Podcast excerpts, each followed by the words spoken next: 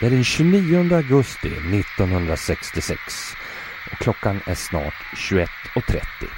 Kvällen är ljum här i San Francisco och över 25 000 personer har samlats här på arenan Candlestick Park för att se Beatles spela. Det de allra flesta här i publiken inte vet det är att konserten kommer att bli historisk. Det är inte bara den sista på bandets stora världsturné utan det är den sista officiella spelningen någonsin. Efter att ha fått allvarliga dödshot i Japan och orsakat upplopp i Filippinerna efter att ha tackat nej till en inbjudan ifrån hustrun till landets diktator Marcos var Beatles trötta på att resa, spela och höra på de oerhörda skriken överallt. Även de amerikanska mediernas överdrivna fokusering på ett lösryckt citat av John Lennon hade orsakat stora protester i bibelbältet och folk anordnade bål att bränna sina Beatles-plattor på. Then we urge you to take your Beatle records, pictures and souvenirs to the pickup points about to be named. And on the night of the Beatles' appearance in Memphis, August 19th, they will be destroyed in a huge public bonfire at a place to be named soon. Försäljningen steg eftersom folk behövde fler plattor att bränna. Smart. It's gone downhill performance because we can't develop when no one can hear us. You know what I mean? So for us to perform is uh, it's difficult. Gets difficult each time. Allt det här hade gjort att Beatles tagit ett beslut och berättat för sin manager Brian Epstein att det här var den sista turnén och sen så skulle de ta ledigt. Bandet spelade 11 låtar och konserten varade i knappt 30 minuter. Och alla fyra hade med sig kameror för att föreviga de sista ögonblicken som liveband. Paul McCartney hade även bett deras PR-man Tony Barrow att spela in konserten på en vanlig kassett för sitt privata bruk. Självklart finns den att lyssna till som bootleg. När Paul och bandet avslutat sista låten Long Tall Sally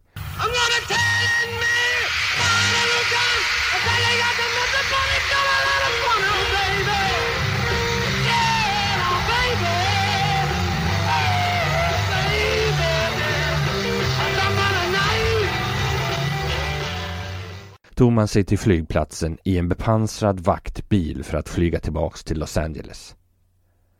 Väl i flygstolen sa George Harrison. That's it. Jag är ingen Beatle längre. Hösten 66 fick så de fyra en välbehövlig paus på tre månader där de kunde vila och följa upp individuella intressen.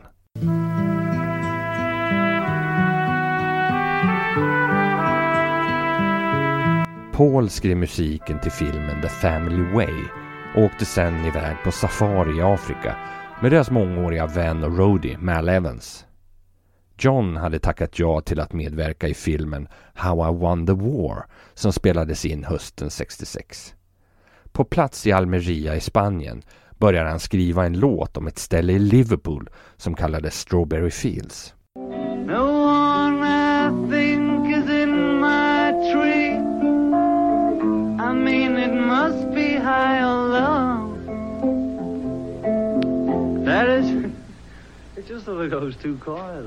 George åkte till Indien för att lära sig tekniken att spela sitar under ledning av Ravi Shankar och Ringo Starr hade inte något inplanerat utan umgicks med familjen och åkte sen ner till Spanien för att hänga med John och filmteamet. Skulle Beatles fungera som ett band igen? Rykten om en splittring gick. Uh, I, want, I just want to ask you, do you think that in the new year that you're going to be going your own ways instead of being no, a group? No. No? No, definitely not. När John återvände till London började han intressera sig för avantgarde-konst och elektronmusikscenen som Paul redan var en del av. Nu kunde Paul visa John alla ställena och klubbarna som han har besökt för att söka inspiration. På flyget hem från Afrika hade Paul börjat fundera på nästa platta. Hur skulle Beatles 1967 kunna se ut och låta? Han fick en idé om ett fiktivt band där Beatles inte behövde vara sig själva. Sgt. Peppers Lonely Hearts Club Band blev Pauls arbetsnamn, men än så länge bara i hans egna tankevärld. I november var det så dags för de fyra att åter samlas i Abbey Road-studion. Första låten som de började spela in var just Strawberry Fields Forever som genomgick ett otal olika versioner innan John hade två att välja på. Han kunde inte bestämma sig och sa till producenten George Martin att skarva ihop de båda. Ja, men det går inte, sa Martin. Det är olika tempon och tonarter.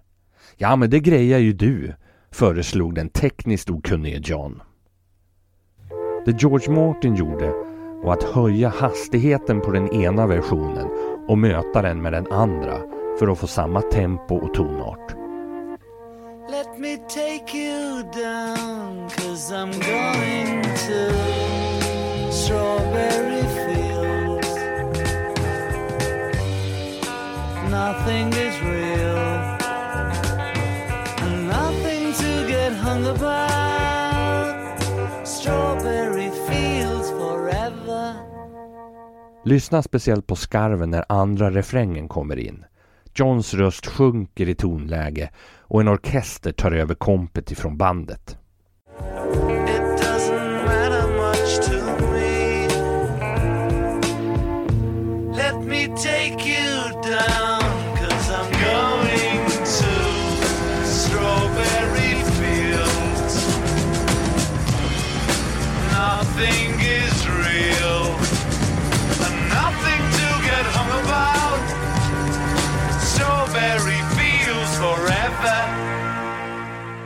Paul hade samtidigt funderat på konceptet att de kanske skulle skriva en LP om deras uppväxt i Liverpool. Men skivbolaget låg på och ville ha en singel och för första gången sedan genombrottet hade inte bandet släppt en skiva till den viktiga julhandeln. Slump eller samarbete? Paul presenterade den magnifika Penny Lane där hans kreativitet gick på högvarv. Grundspåret består av minst fyra olika pianopålägg, orglar och sen var de fyra spåren på bandspelaren fulla.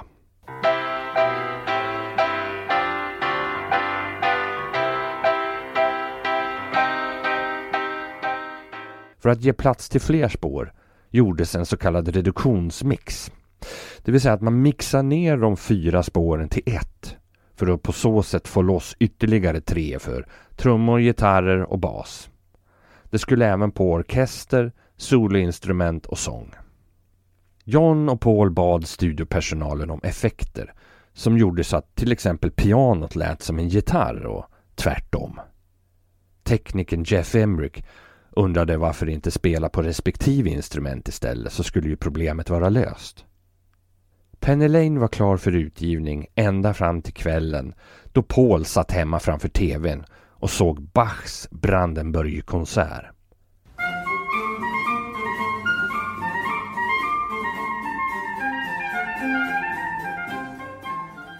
Där förekommer en mycket ljus, klar trumpetstämma och hos McCartney måste en ljusbåge av insikt slagit ner. Nästa dag berättade Paul om upplevelsen och den klassiskt skolade George Martin visste att det var en piccolo-trumpet och dessutom vem som hade spelat solot. Telefonen ringde hos David Mason som fick frågan om att spela solot på sin lilla trumpet. And then we, uh, Paul sat down at the piano and George sat down with a piece of manuscript paper and Paul played a bit on the piano and said, diddle diddle can you play that? And, and I tried and he said, well, a bit higher or, you know, like that. And we went on like that for about three hours. Paul visslade och nynnade hur han ville ha melodin till George Martin som kunde arrangera och notera stycket innan tagning. Och här tänkte jag att vi ska lyssna på ursprungsversionens solo och sen kör vi originalet så får ni jämföra.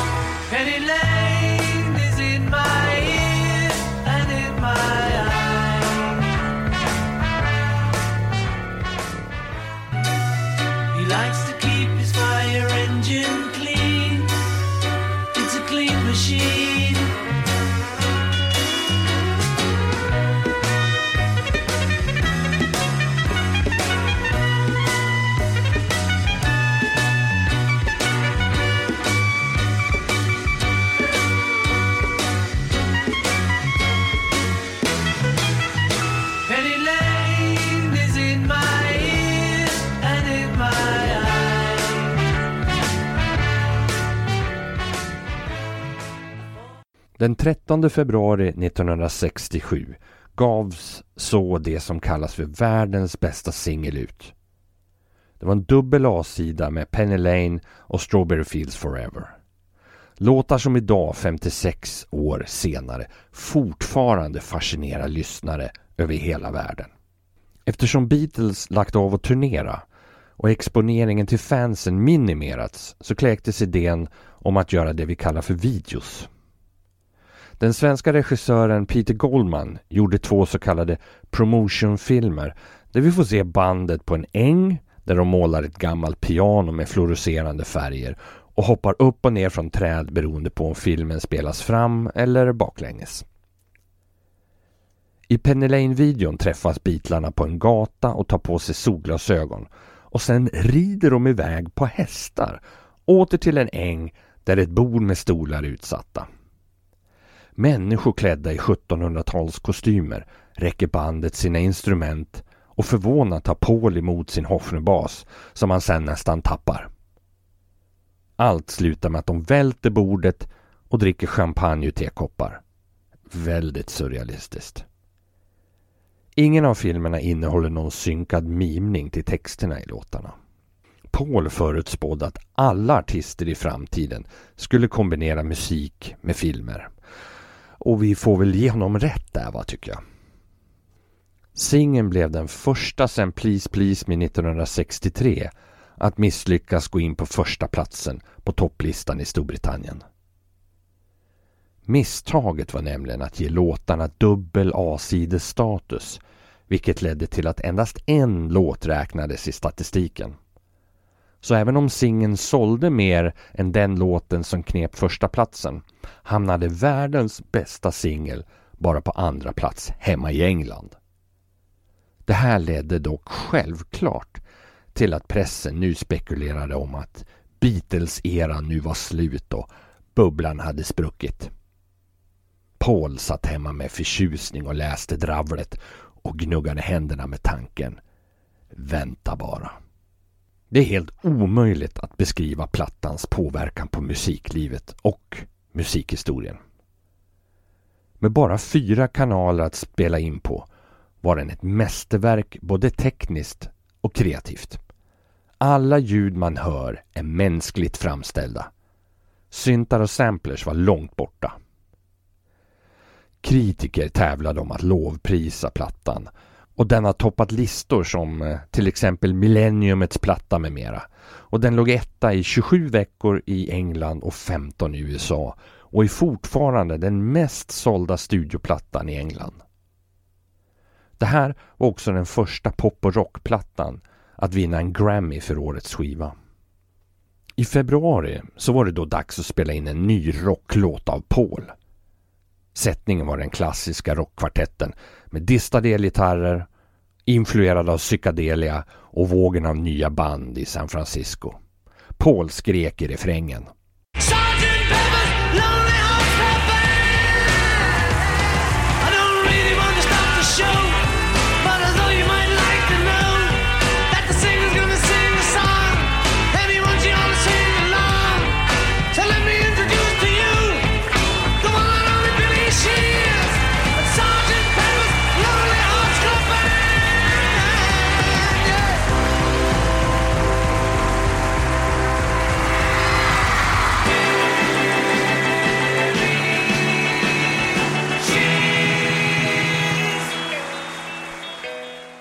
Ett fiktivt band som Beatles kunde gömma sig i och bakom för att växa upp och bli konstnärer.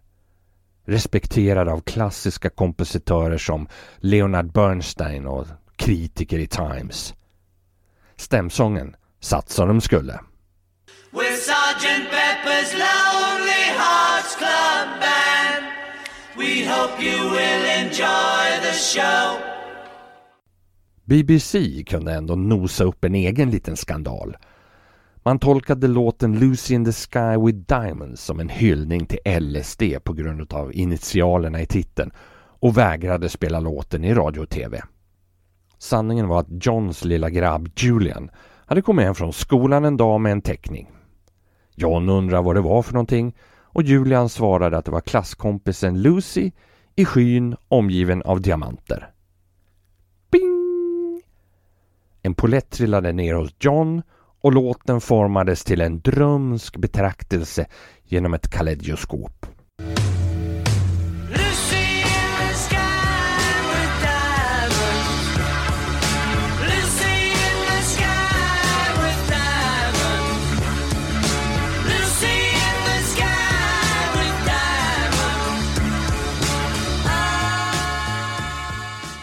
Jag vill känna doften av sågspån.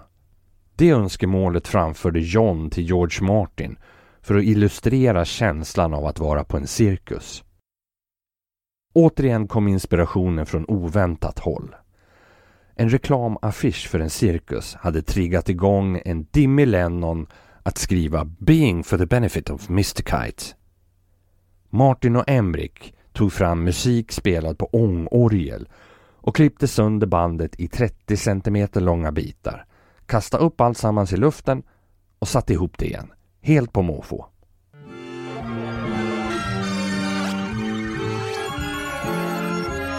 Resultatet blev en mirakulös blandning av bandeffekter och illusionen blev fulländad. Det finns en tidig tagning där John rättar tekniken som annonserar låttitel och tagning innan John och Paul bestämmer de sista detaljerna.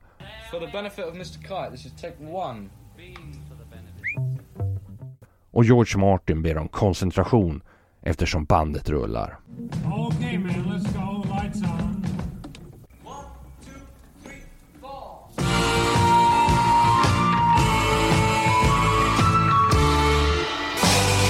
benefit of Mr. Kite, there will be a show tonight on trampoline.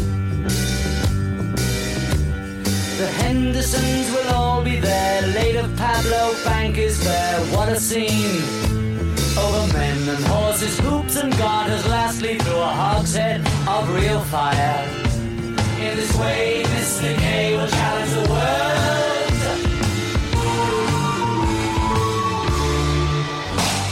Konkurrensen mellan John och Paul var hälsosam eftersom det krävde att båda fokuserade inte bara på sina egna låtar utan även på den andres. Ett kul exempel är Getting Better.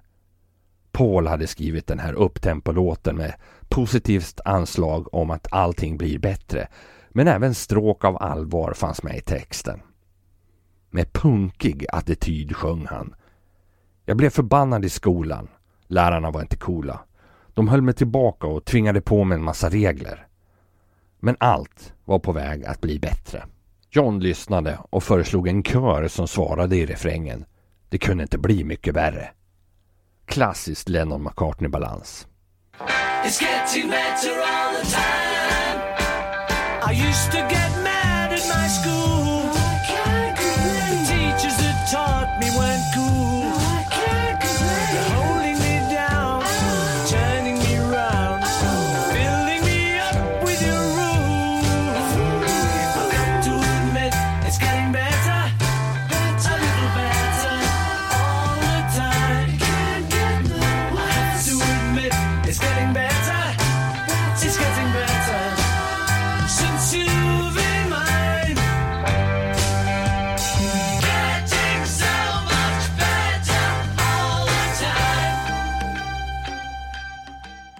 Det är nog få som inte har sett omslaget till Sgt. Pepper.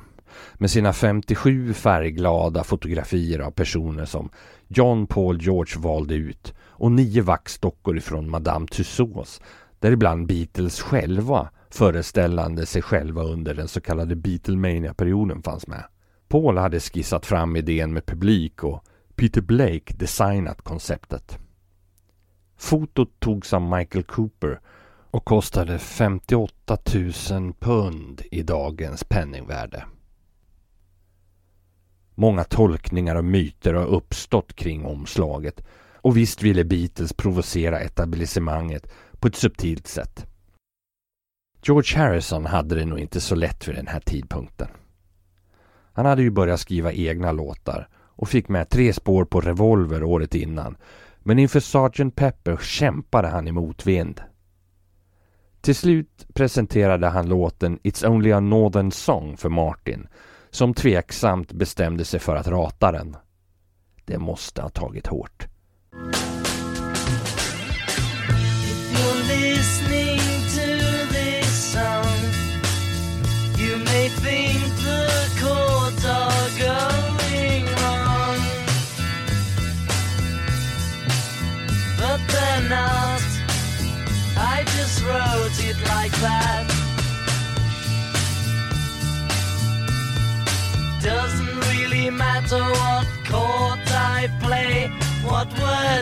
Say, or time of day it is, as it's only a northern song. Jag vet att du kan skriva något mer intressant, sa George Martin till George Harrison.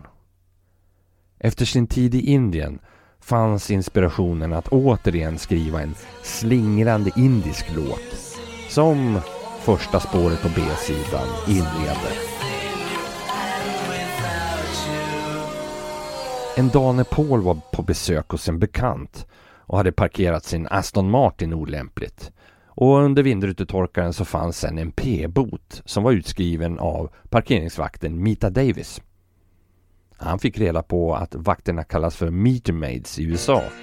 Och det här slog såklart an hos McCartney som komponerade den studsiga Lovely Rita. En låt om att förföra en lapplisa.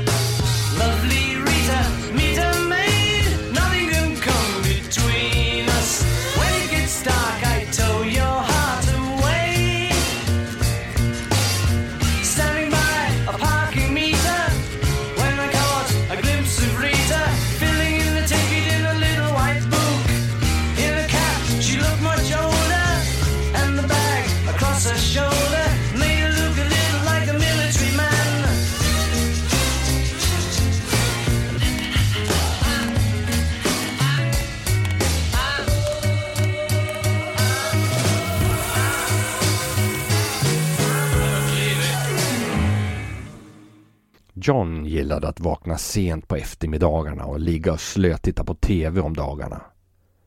I dimmor av LSD och Mariana flimrade brittiska TV-serier förbi på skärmen och även reklaminslagen satte sig undermedvetet. Speciellt en reklam för frukostflingor som hurtigt skrålade. Good morning, good morning. It's time for tea and meet the wife anspelade på tv-serien Meet the Wives som sändes då. Paul spelar solot och eh, visst påminner det lite grann om solot i Taxman. Han attackerar inledningen i alla fall på samma sätt. Okay.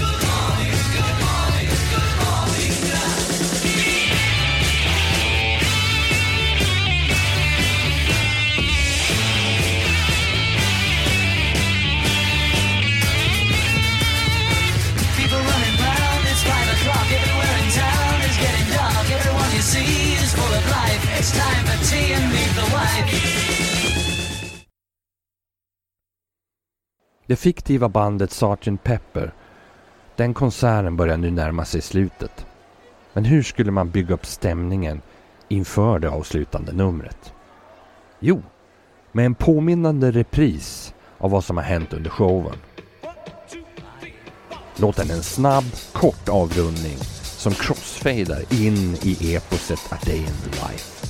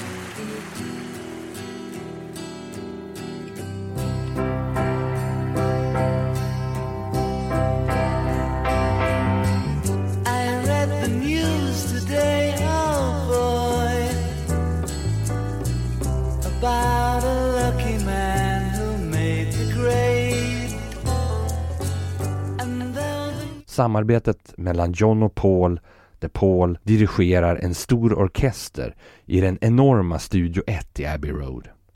Lyssna också lite på Pauls pianospel. Här har ni alltså förlagan till Benny Anderssons oktavhamringar på pianot.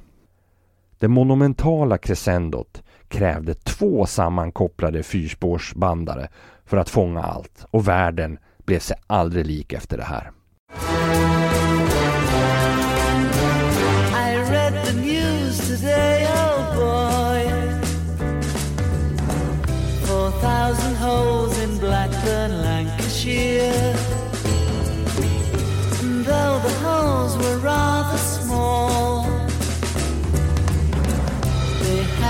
Count them all. Now they know how many holes it takes to fill the Albert Hall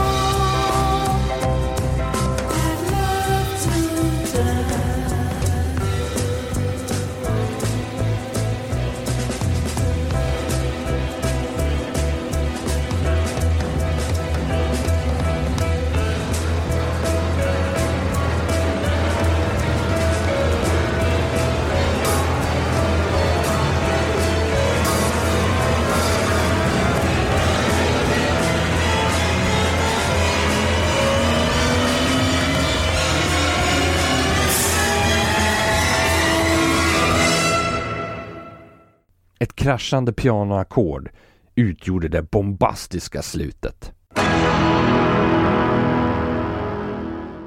Men det var inte originalidén.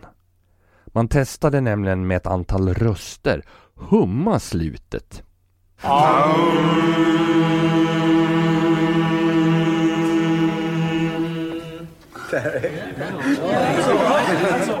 Inte samma effekt va? Snacka om antiklimax. Som en avslutande hälsning till alla hundar som lyssnat på plattan la man i en 20 000 hertz-ton i pickupspåret som för nålen till autostoppläget. Och för de som inte hade den moderna funktionen fick ett sista mystiskt meddelande i ett hemligt spår just intill etiketten. Alla fyra pratar och skriker i munnen på varandra och sen går inspelningen baklänges.